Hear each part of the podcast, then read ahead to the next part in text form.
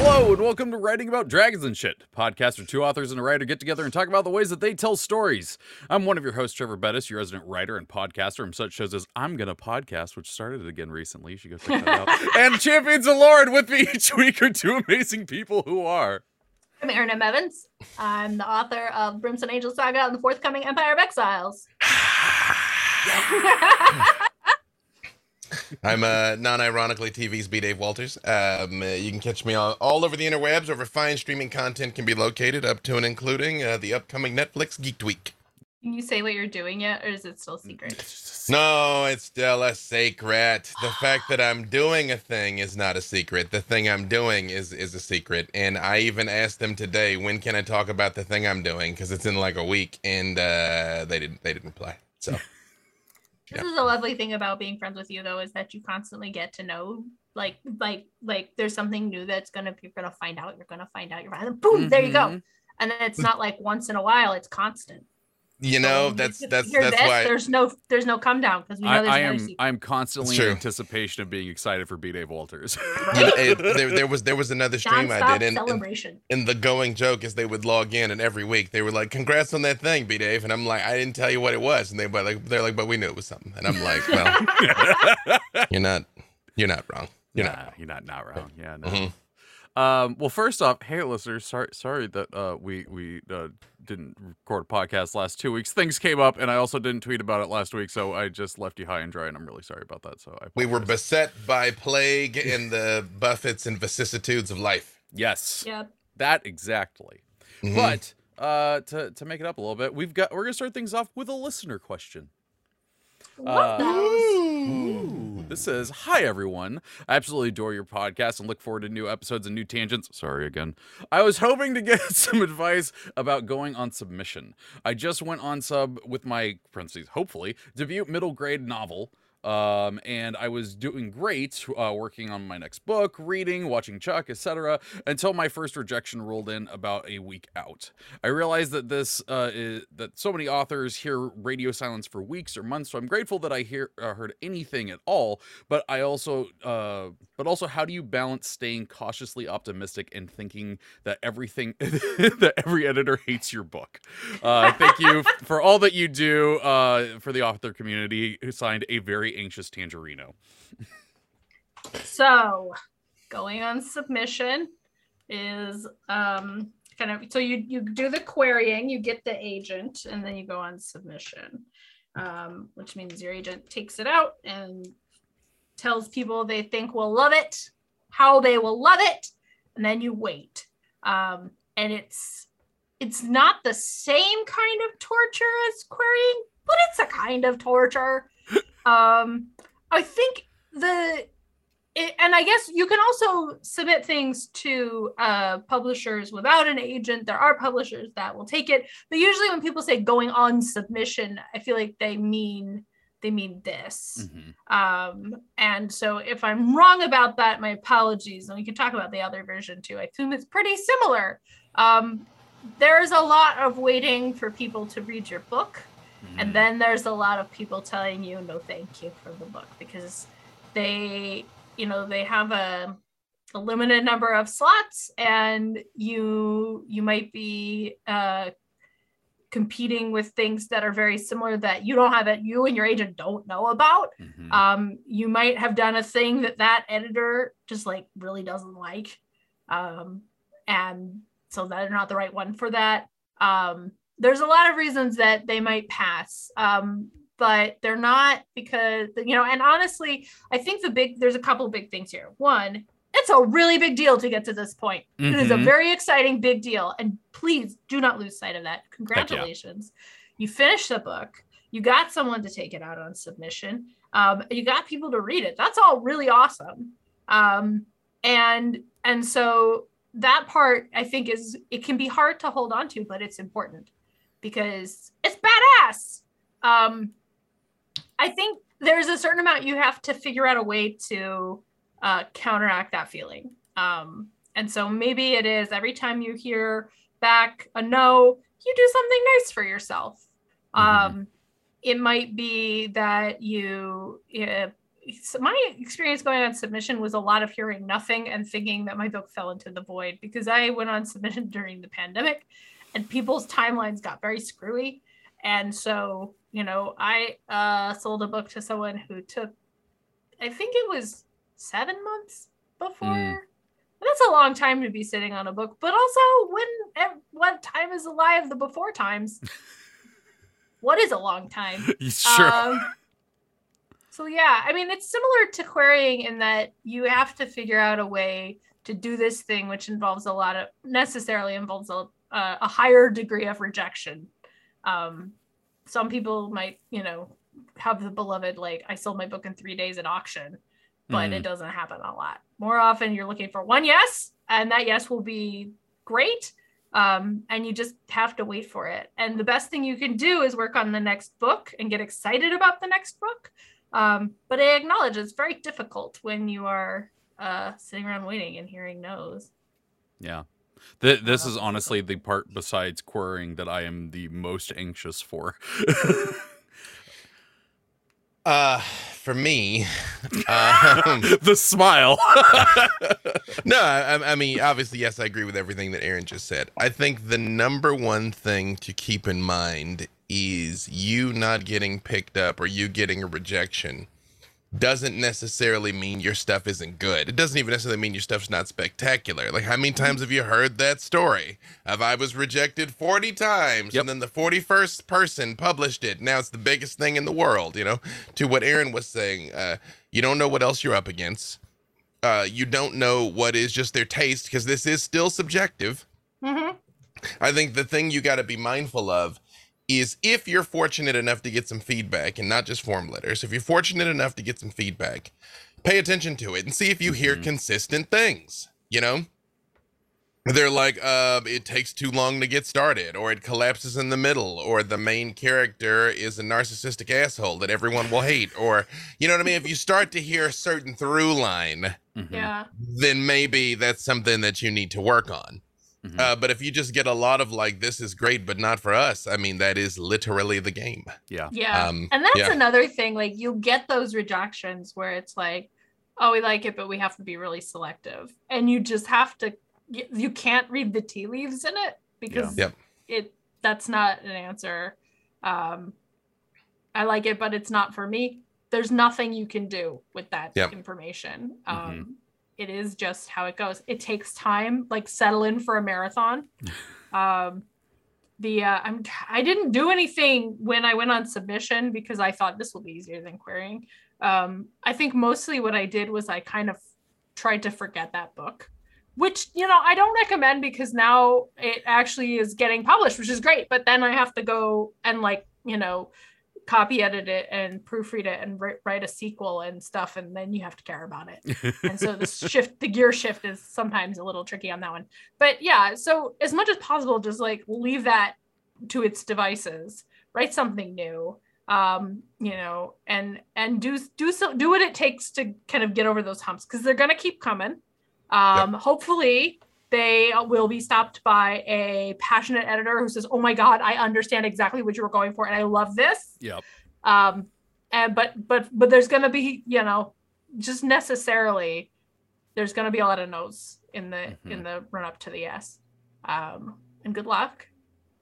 I will say when i did querying i don't know if this helps is that i just you can't really it's harder for submissions to say i only i only read my email on tuesday um, because they're sort of coming, you know, if your agent's sending it out, you can tell your agent, like, I only want to hear. That's actually a good point. So if you are, uh, if an agent is taking your novel out, you can tell your agent, I don't want to hear when there's rejections. I only want to hear when there's a yes. You Mm, can tell your agent, I want you at the end of the month to tell me what you've heard back mm, whatever that is like discuss this with them because they will be willing to sort of meet you where you need to be um and if you're like i don't want to keep hearing these i don't want to keep being surprised by this. I want to know this answer is coming and be able to like you know brace you you're allowed to do that. You're like tell me everything and send me copies of every response you get you can do that too.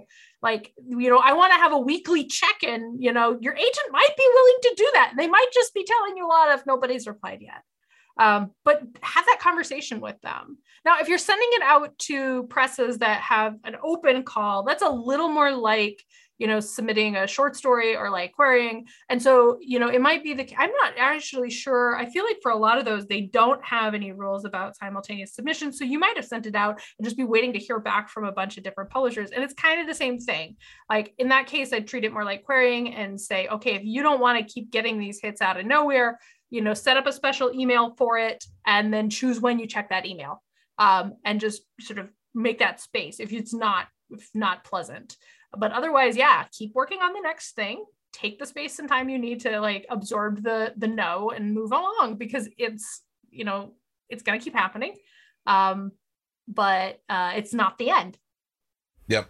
It's yeah, it's it's this is the most part of the game, this part of the game. But I'll tell you what I did get to do. Had some friends in from out of town. Hadn't seen them in about 10 years. Uh we're all went out, uh we're bopping through Lay Barnes and Noble, and I just stopped to see if my book was on the shelf, and it was. Good and I got to be able to be like, oh, this old thing. Uh. and they bought one and got me to sign it. So there was an, there's another layer of the fulfillment of just seeing it is getting to show it to someone else that didn't know it was there. So stick with it. True. very it can nice, be done. very nice Start working on the next thing. That's my advice. The, the the last thing I'll say about uh rejection letters is that I've been trying to psych myself up for a long time that getting those is still an achievement because it still Mhm. means that I'm doing something. Oh my god, for real. Like Yeah. like if you imagine just the the slope of like your writing career, right? Yeah. Like lots of people want to write. Mhm. Lots and lots of people want to write. Now, how Yep. many people sit down and actually start writing? That's Yep. a smaller number. How many Yep. people actually finish a thing? Smaller number. How many The The people actually smallest of numbers. right? Like there's actually like a huge tail on that one. Like how many people actually polish the thing they've written? Like even fewer. Yep. And then like how many people take the, you know, get up the the nerve to show it to someone even smaller? How many people get up the urge, get up the nerve to like to like take notes and change things even smaller. Send it out even smaller. Like like it just gets narrower and narrower. And even like for sending it out i always one of the things that i always told people when i read slush so i read unsolicited manuscripts so people send things in not because an agent has sort of brought it to you but because you've said send me what you got. An open slush pile like that like the number of manuscripts you reject because they don't actually fit what you've asked for is like a staggering proportion Mhm. a lot of the time. It's like half of it. You can Hmm. just go, we don't publish children's books. We don't publish memoirs about how you lost 50 pounds. We don't publish like uh, uh, literary fiction. We're a science fiction and fantasy publisher. None of this stuff works. Um, I hope that people who are, well, actually, I probably doesn't. I'm like, I hope people who are bigger than the, the people I was reading Slush for don't have this proportion issue, but it's probably worse because they're Mhm. like, mm, Tor seems big. They'll publish it. Tor does not have, well, no, I don't know. Sometimes they have open periods. Anyway, like you you you get smaller and smaller so like you you write something you finish something you polish something you know you send it out for someone else to read and you've looked at the guidelines you are actually in a tiny sliver of the population at this point Yeah. even if it isn't like okay yeah this is ready for publication and we are the publishers for it like you've already achieved something very few people manage to do and you should pat yourself on the back Hell Yep. yeah. Hell yeah. All right. Well, hopefully that makes you uh, a less anxious Tangerino. Uh, but, uh, you know, listeners, be sure you can write in uh, to writing about dragons and shit gmail.com with your own questions, and we're happy to answer them and talk about them. Yep. Um, Keep for t- swinging. Keep Mhm. swinging.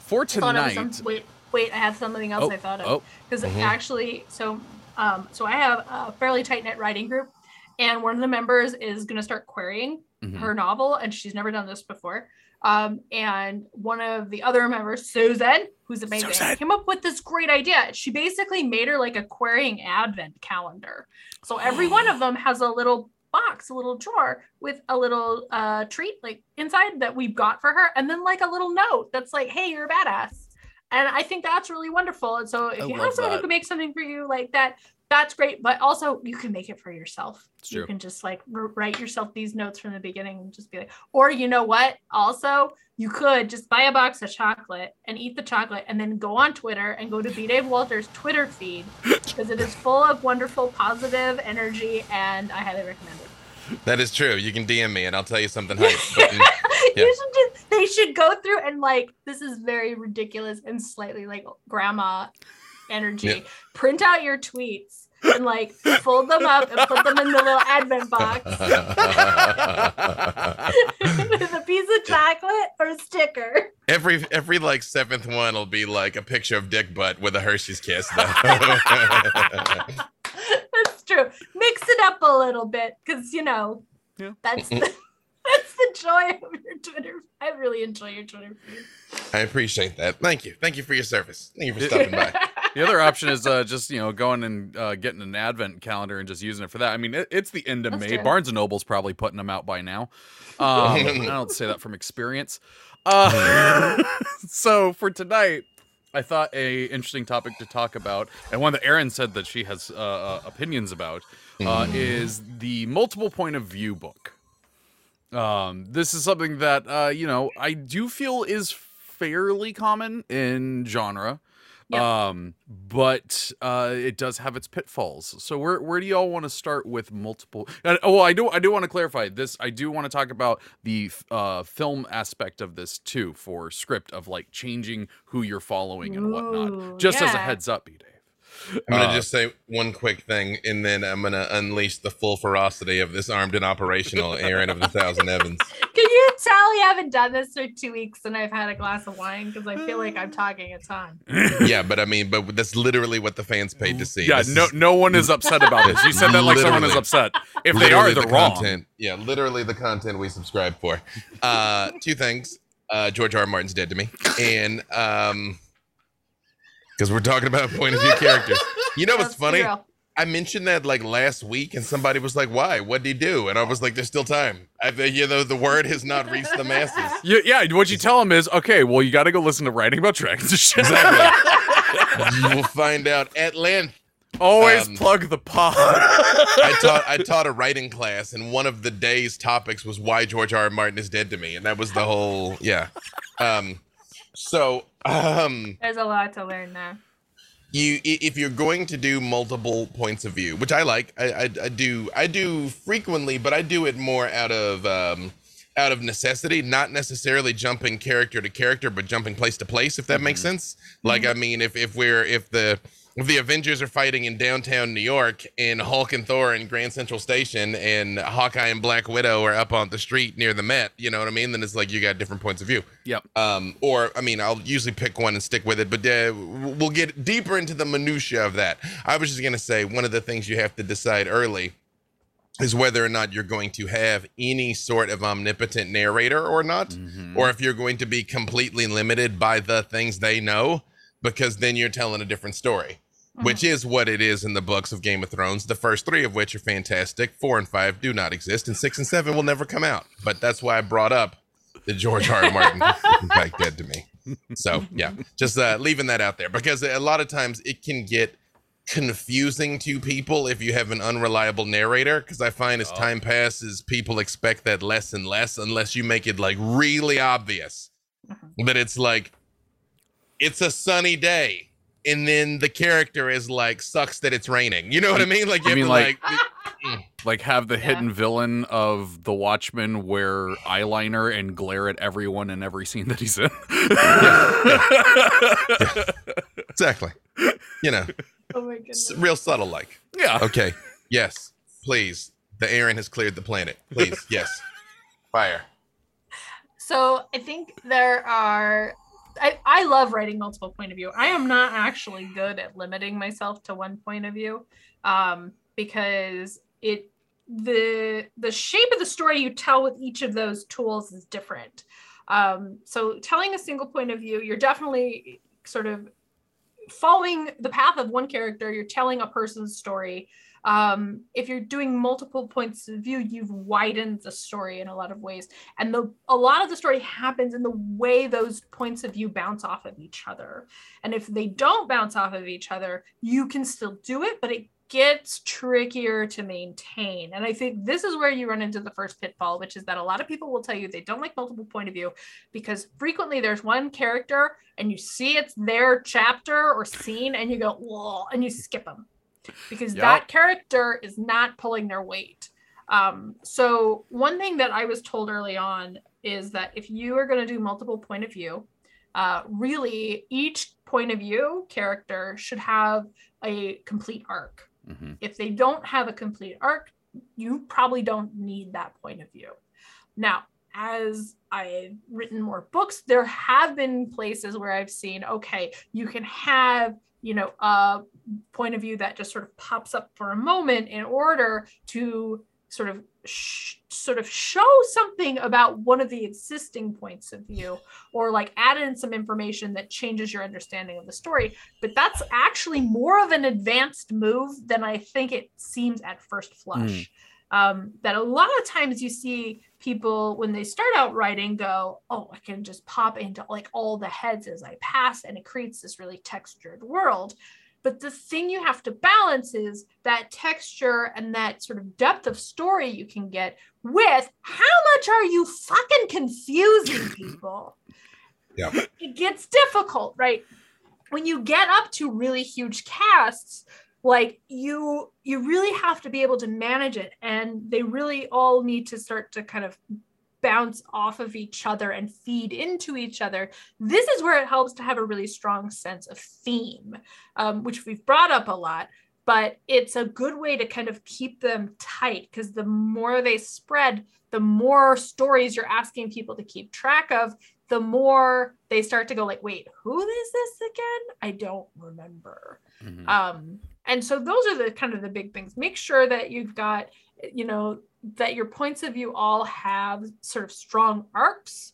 If you're if you're going to include them um, make sure that they're uh, that they're sort of speaking to each other in ways that that if you took one out the other would probably become weaker for it um, and and figuring out ways that they all can hit sort of the same thematic beats. And that helps keep it tighter so that you don't have that big spread. And this is another thing is if you ever have a point where you are bringing in a point of view because you haven't heard from them in a while um, really stop and consider if you need that point of view or if that story needs to be better because I'm like just- realistically I'm I'm sh- just shaking younger Trevor by the throat in my Yeah, I head. just- accidentally. I've literally had the thought. I haven't seen them for a while. They need a chapter. and like there's still a sense of that like say you've got a book and you've decided you have five points of view you do need to hit them all in a regular cadence because otherwise people will forget one of them exists Mhm. but if the reason they're coming in is solely i haven't heard from them in a while their story is not I'm still enough. alive. you maybe Well- don't even need it Also, this comes back to one of those times where it's even harder to pants multiple points of view because you lose track of what you said, who, where, and when, and what's a better Mhm. time for this person to show up and for what. yeah Yeah. and this That's is it. I just, I actually just, I just had to shade. I just had to shade pants again.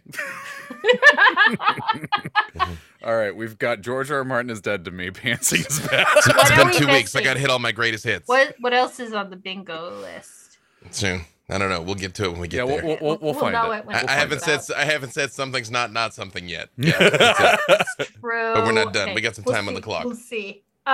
Um, so that's another thing. Like if you have multiple point of view, sometimes what happens. This is this is sort of in the sort of pitfalls category that you'll be writing a scene and you'll be writing it from a point of view and you're like, this is not actually working, um, and you realize it's because it's in the wrong perspective.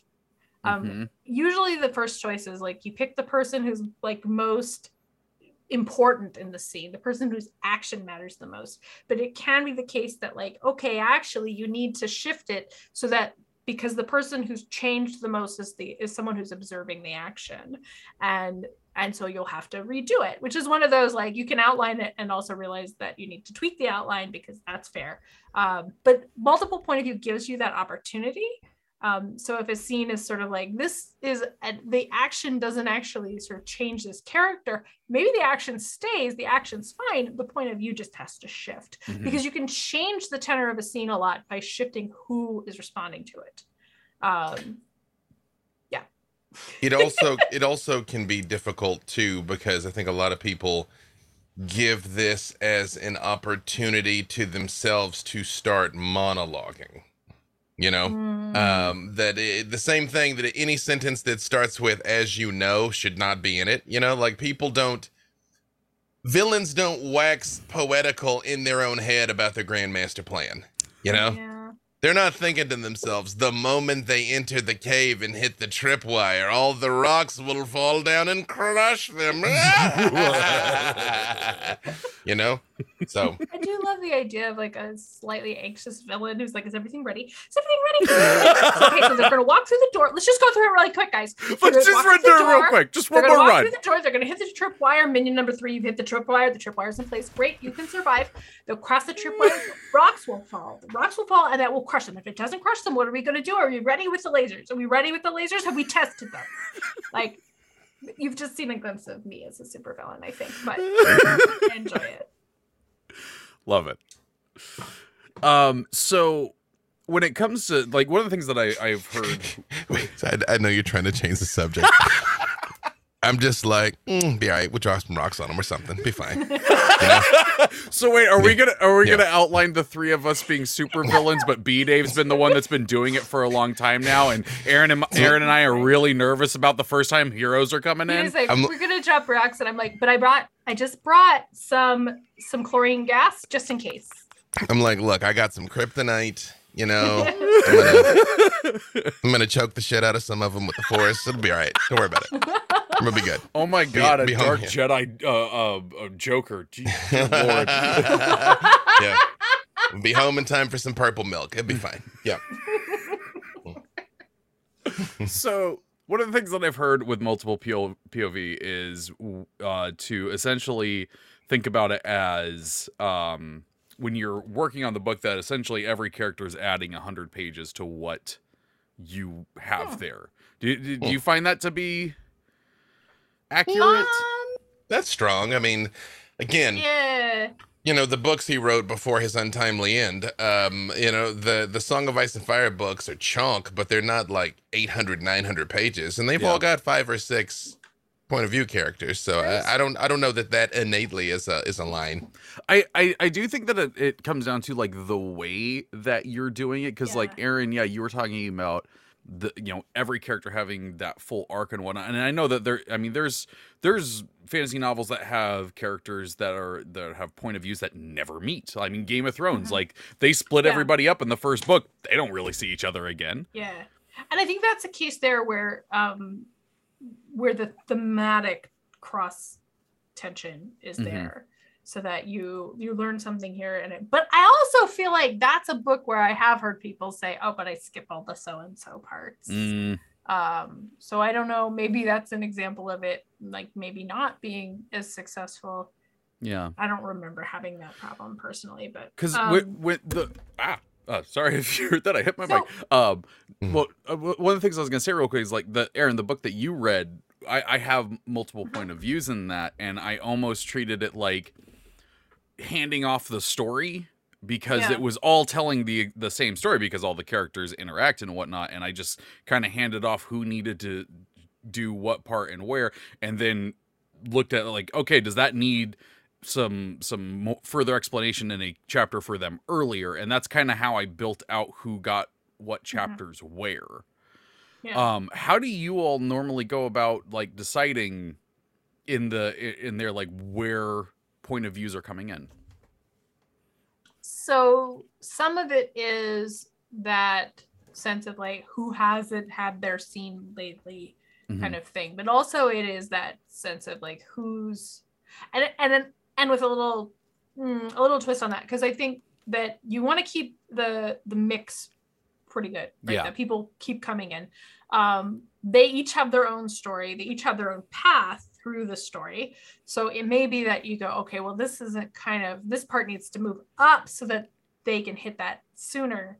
Um, and that sense of feeling out the scenes and going okay who's going to be the most impactful telling this story? Who's going to change the most Mhm. if this at this point of the scene? Who's going to reveal the most? Who's going to add the most to the storytelling this scene? Mhm. um insofar as the question about 100 pages like i think that depends on if you are kind of siloing the characters and they're spreading out you're going to Yeah. add a lot more um brimstone angels is 320 pages i think no, it's 340, I guess. hmm 339. 339. It has five point of view characters. Okay. Um, now Yeah. later books have more point of view characters and they did get longer. So it is not inaccurate to say adding more points of view will extend your story. Yeah. But this is the thing. It will extend it more if you are telling separate stories that don't ever overlap. Yeah. Right. There are scenes in these books where you know multiple point of view characters are in them and they will all experience the same event and then react to it in sort of different scenes falling out and that's going to take less time than uh, Farideh has this experience and she has this reaction. Havilar has this experience, she has this reaction. Dahl has this experience, he has this reaction. When they're spread out like that and they're not crossing over, you do spread it out more. Mhm. Um, Uh, oh, finish. Sorry. that's it. That was a that was a transitional uh. Y- y- you uh, so I'd like to feel like I know your transitional Oz, but you never know when you're like you you were it was Dr. Ian Malcolm, ah, you know. Uh-huh. Um you you you also have to ask yourself, you know, always stay mindful of the theme. Like what what what is this story about? I mean, Mm-hmm. kill your darlings gets thrown around a lot, but uh, do you need this? Is it is Yeah. is the book a single battle? And you're moving around to different people on the battle. There's a, there's a, a guy on the front line, a person in the original charge. There's the dude playing the drums. You know, there's a sniper in the tree. There's the commander on the hill. Is your story about a city? Is your story about a time period? Is it about a sequence of events? Is it about a family? Is it about a, you know, what are these points of view pointing towards and why? Mhm. And is this the most effective way to tell it? I mean, don't just do it because it's cool or because you feel like it. I know it's art and subjective or whatever, but I mean, it's you know, make your artwork for you. I will Yeah. say that what what I did for like the the the climactic fight in the book that Erin read, I 100% did just because I wanted to do it and I thought it was cool. Where I just started changing PO, uh, POVs uh, depending on whose action of plane was there. well, I mean, in the 2012 Avengers movie, that sequence where they're fighting all over New York and you get to see a few seconds of each of them is the best part of the of Mhm. the whole movie. So, yeah, Make it can work. yeah, it can Um, be done. Just be mindful of it. Oh yeah, Yeah. oh yeah. I'm not saying I Um, did it well. I just said I did because I want to. I think too multiple point of view is really good for increasing like cross tension. So like tension between characters. Mhm. Yeah. Um, because the way that, for example, I'm just gonna use published published stuff. Um, the way that Farideh experiences something is not the way Havilar experiences something. Mhm. And if Mhm. there's a difference there, does it cause something between them? Um, Farideh goes uh, in Brimstone Angels at one point. Farideh and Havilar and this boy Brin go out. They get uh, they're they're sort of meant to go get food. They get attacked by an owlbear. Farideh and Brin go this way. Havilar goes this way, and Havilar ends up going back to camp, not knowing what happened to them. Mm. But then Farideh ran off with some boy that she actually Havilar has a crush on. So this is terrible. Farideh is not interested in this boy, just to be clear. But now, so we see Farideh's experience, and then we see Havilar's experience of like, like dealing with the fact that her sister is not only separating from her and becoming someone else, but also maybe, maybe into this boy, but now she's not telling me things. And what's that all about?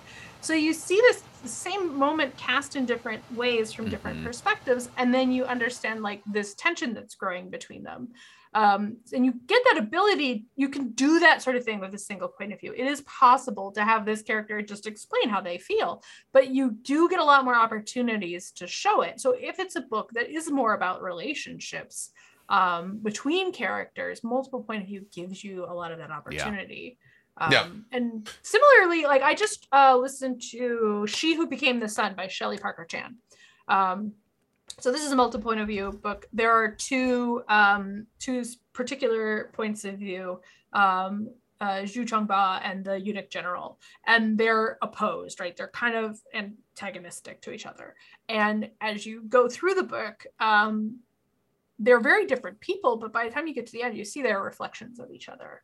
And so having that opportunity strengthens the theme in a lot of ways Mhm. um, which is like what are the things we'll do for power uh, and so i think that gives you another opportunity to sort of explore your theme from different angles um, which says more about it, it ends up saying things about each of them by juxtaposing them Yep. Mm-hmm.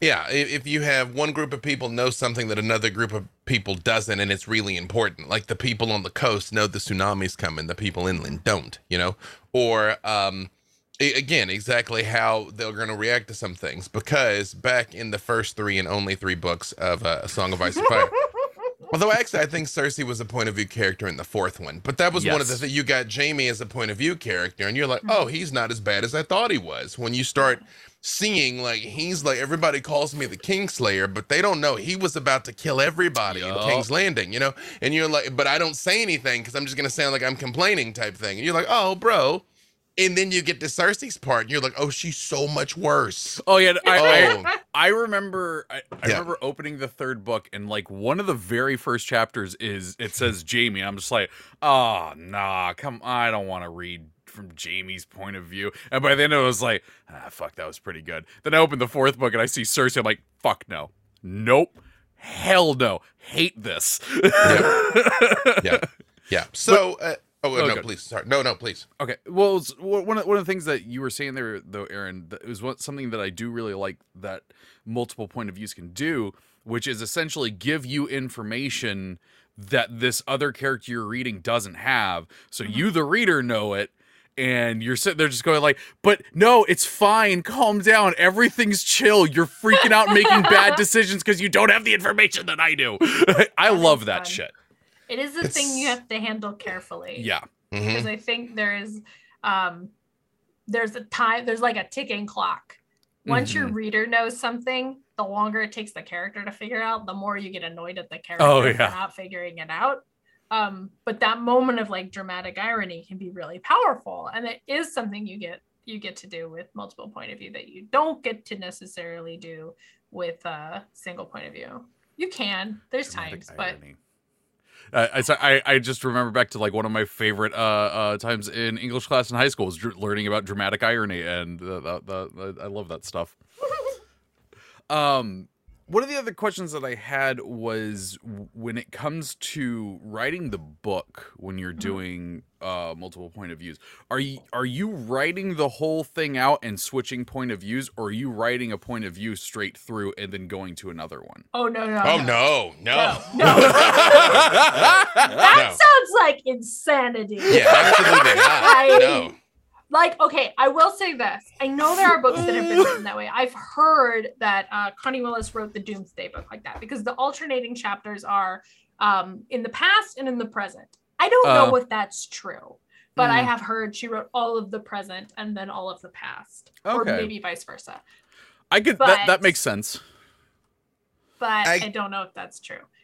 But the idea, yeah, the idea of doing it separately seems absolutely bonkers to no, that's me. that's that's bad shit. Yeah, no. Uh-uh. I mean, if if if absolutely nothing else, for the sake of your pacing, you know what I mean. Yes, The the, yes. the you know the the waves of the narrative. If if you're not careful, you'll hit like maybe something really tragic happens, and then there's this hard shift to slapstick, you know, or you stay down too long or up too long, or you know, like the pieces won't connect. Yeah. You know, right. yeah. You- then- yeah. Mm, I wish you could have seen our faces and the I really like, do, head shaking. like- They're like, no, no, don't do that. It was such a visceral Oh, reaction from the like- both of you.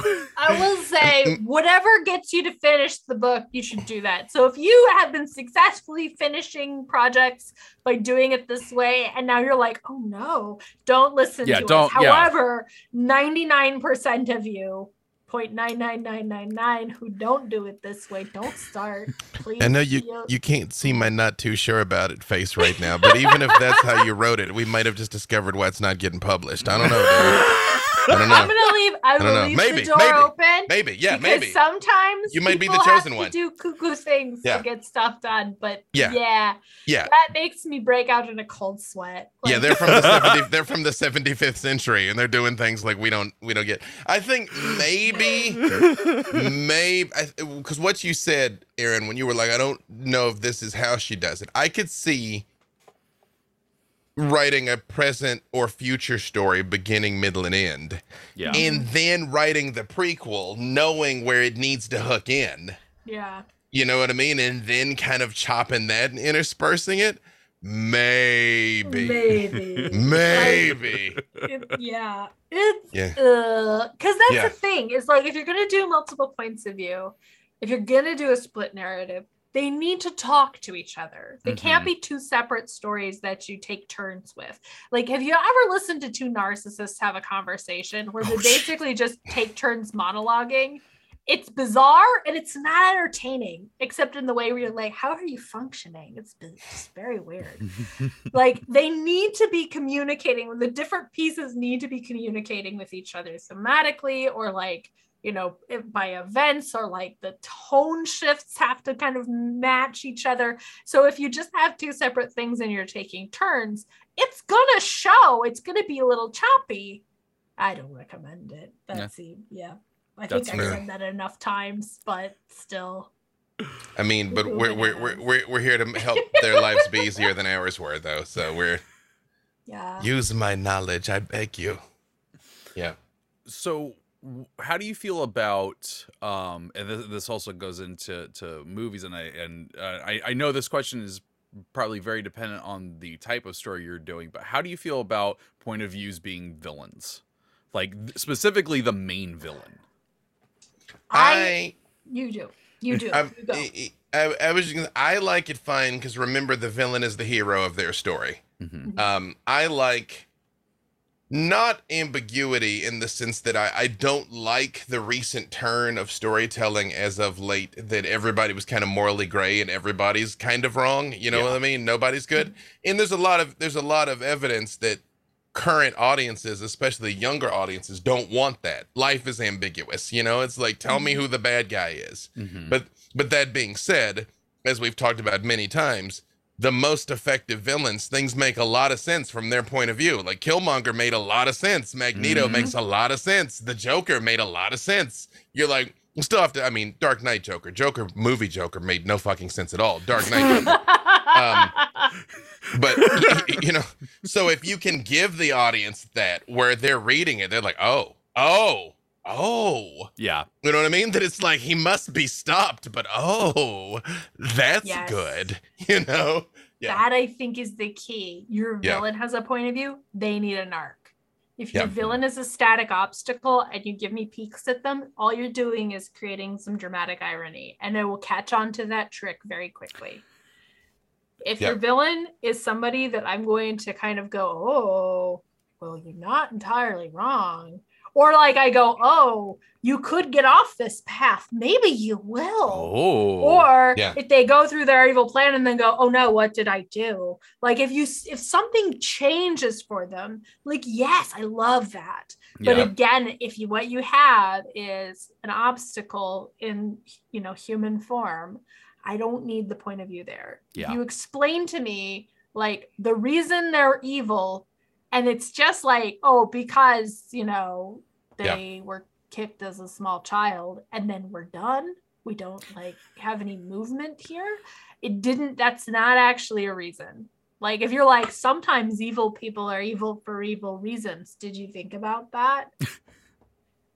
yes. Now we're Yeah. done, and I don't care. Like you don't need to give a point of view to every villain, but the villains where there is an arc where we get to see like the person get to that point, or the person try to leave that point, or you know just something, some kind of you know growth and change. Even if it's a growth and change towards more evilness, Mhm. then I'm there for it. it's fair Yeah. Yeah. I mean, um I mean, again, I go back to I I, I think more than anything, you, you can never take your eye off the ball with theme, and I think people do it a lot. It's it, what and when and just for the record, when when I say theme, what I mean is what's your story about? Mhm. What's the point you're trying to make? Now, Like, no, pe- quick, quick Mhm, point yes. of clarification on that. Do you mean Mhm. theme as the book as a whole, or theme as that character's plot? Both. They should both be the Okay. same. They should Yeah. both fit together. Yeah, Okay. it, it, they- well, i- it's all the pieces have to come together in this mosaic to make the picture of the book. You know Mhm. what I mean? That that that if, if you're, let's just, I mean, this is this would be.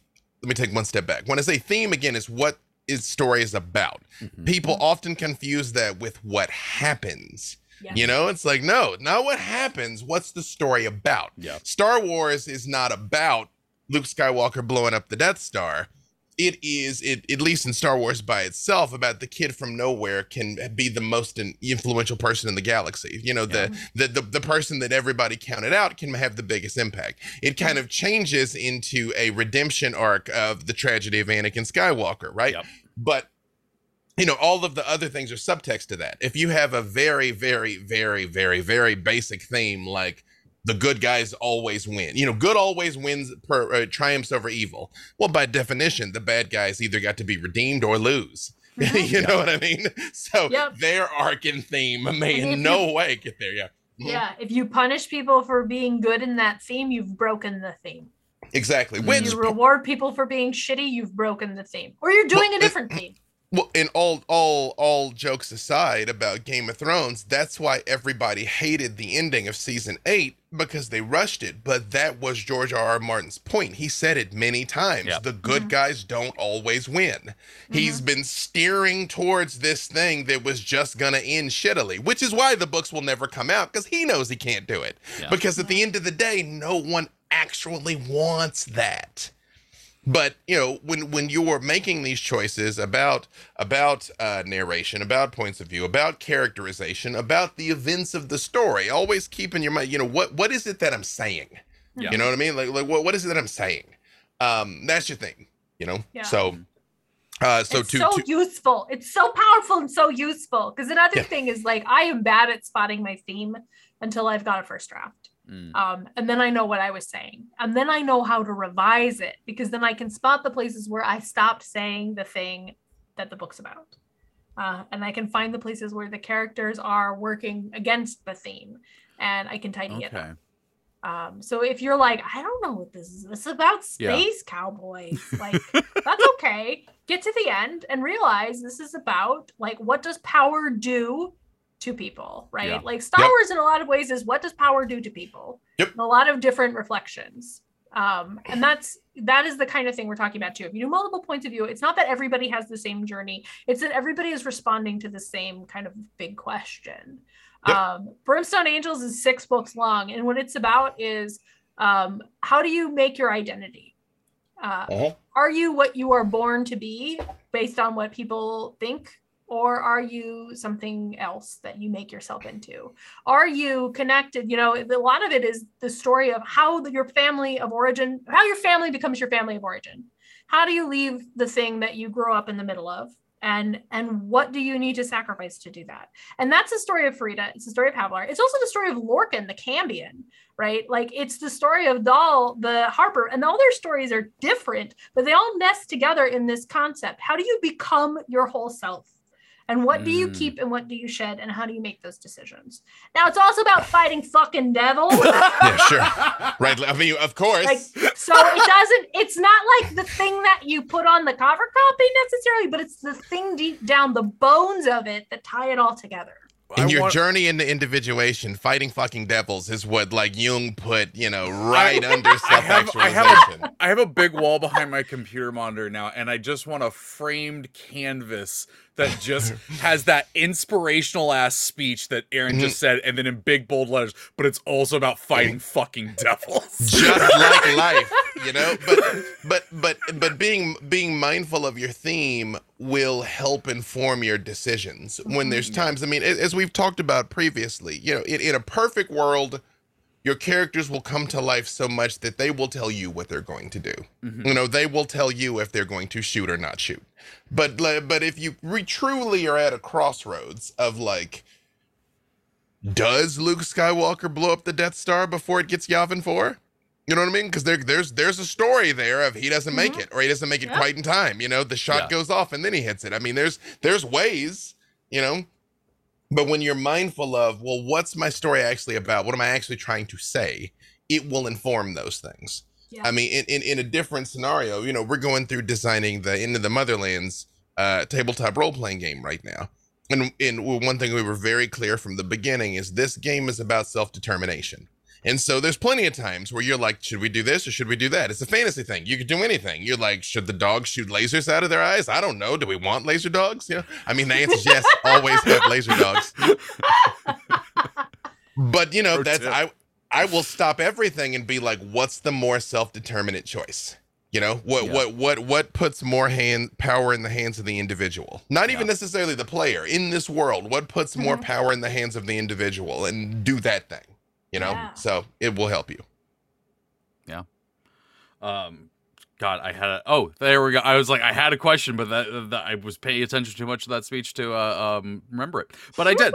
uh, s- I actually do want to quickly just you know br- uh, touch on this. Uh, uh, and actually, I'm gonna start with this. B Dave, when you talk about um coming up with the story, you say that it comes out pretty uh well thought out in your head.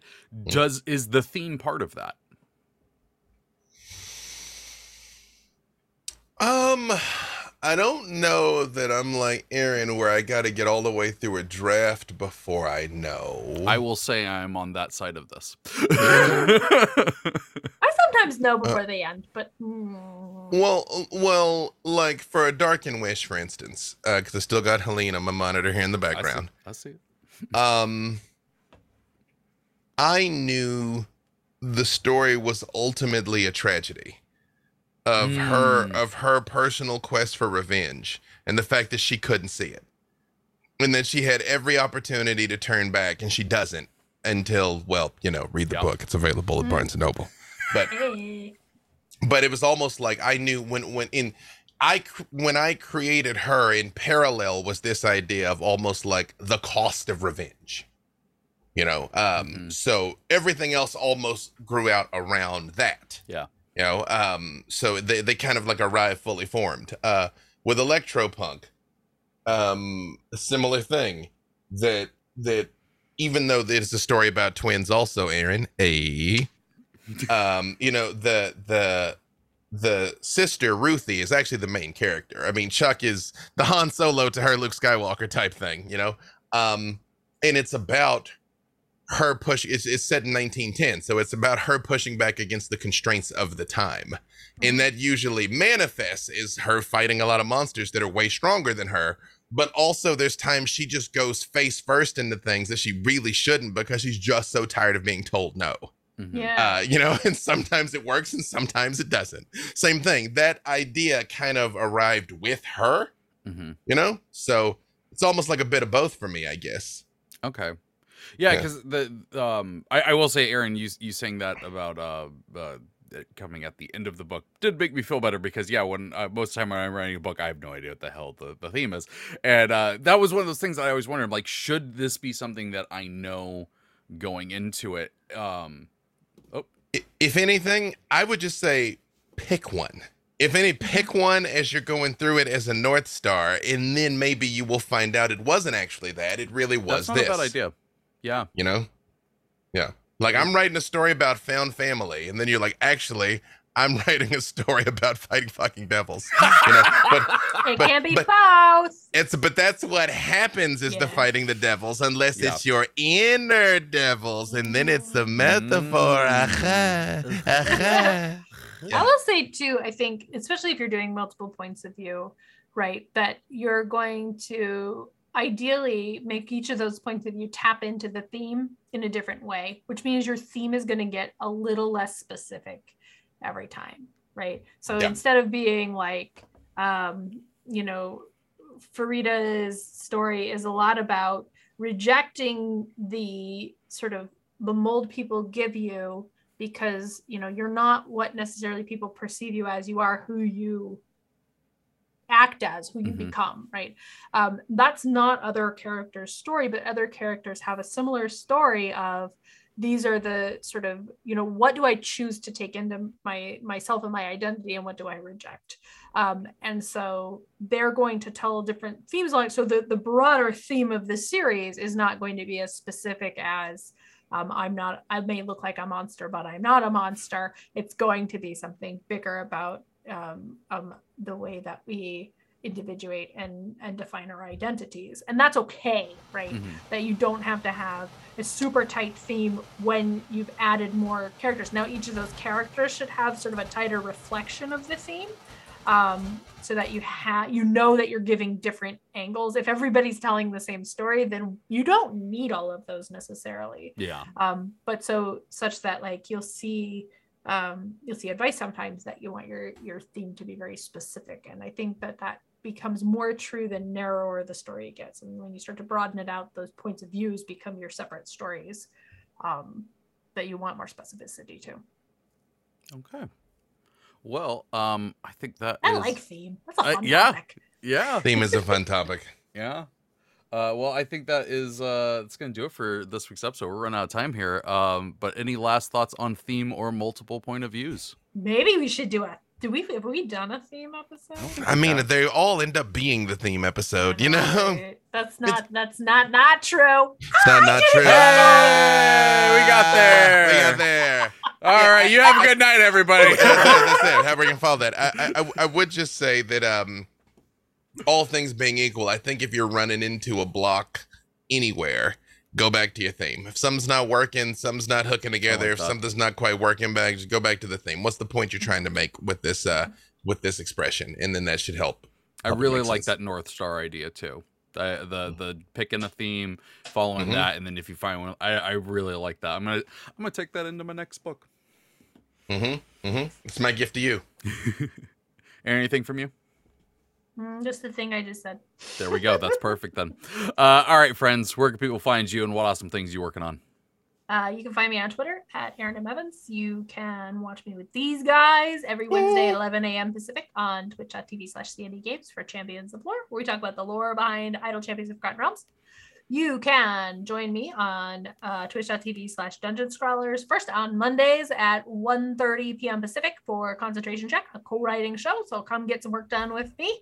Um, and then on Wednesdays at 6:30 p.m. Pacific for Dungeon Scrawlers an actual play with a bunch of fantasy writers, which I DM sometimes and I play in sometimes. Mm-hmm.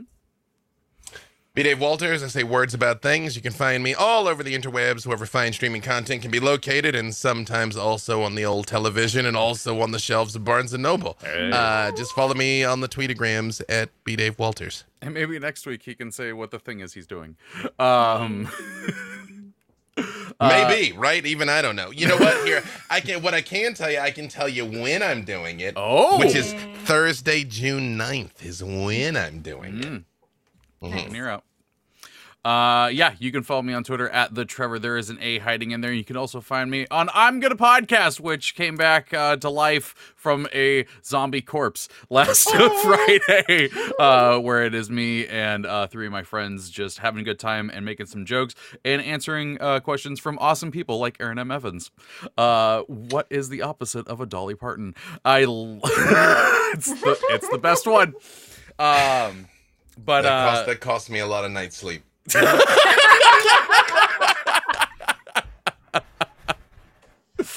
Uh, but yeah, if uh, let's see, yeah, that's gonna do it for this week's episode. So if uh, you enjoyed it, the best way to support is by leaving a review on your podcast service of choice and tell your friends about the show. Uh, if you would like to write in with your own questions or topic suggestions or anything else like that, you can send it into writing about dragons and shit at gmail.com. And then if you'd like to give today on the show, you can follow us on Twitter at about dragons. But until next week, go right about some dragons and shit.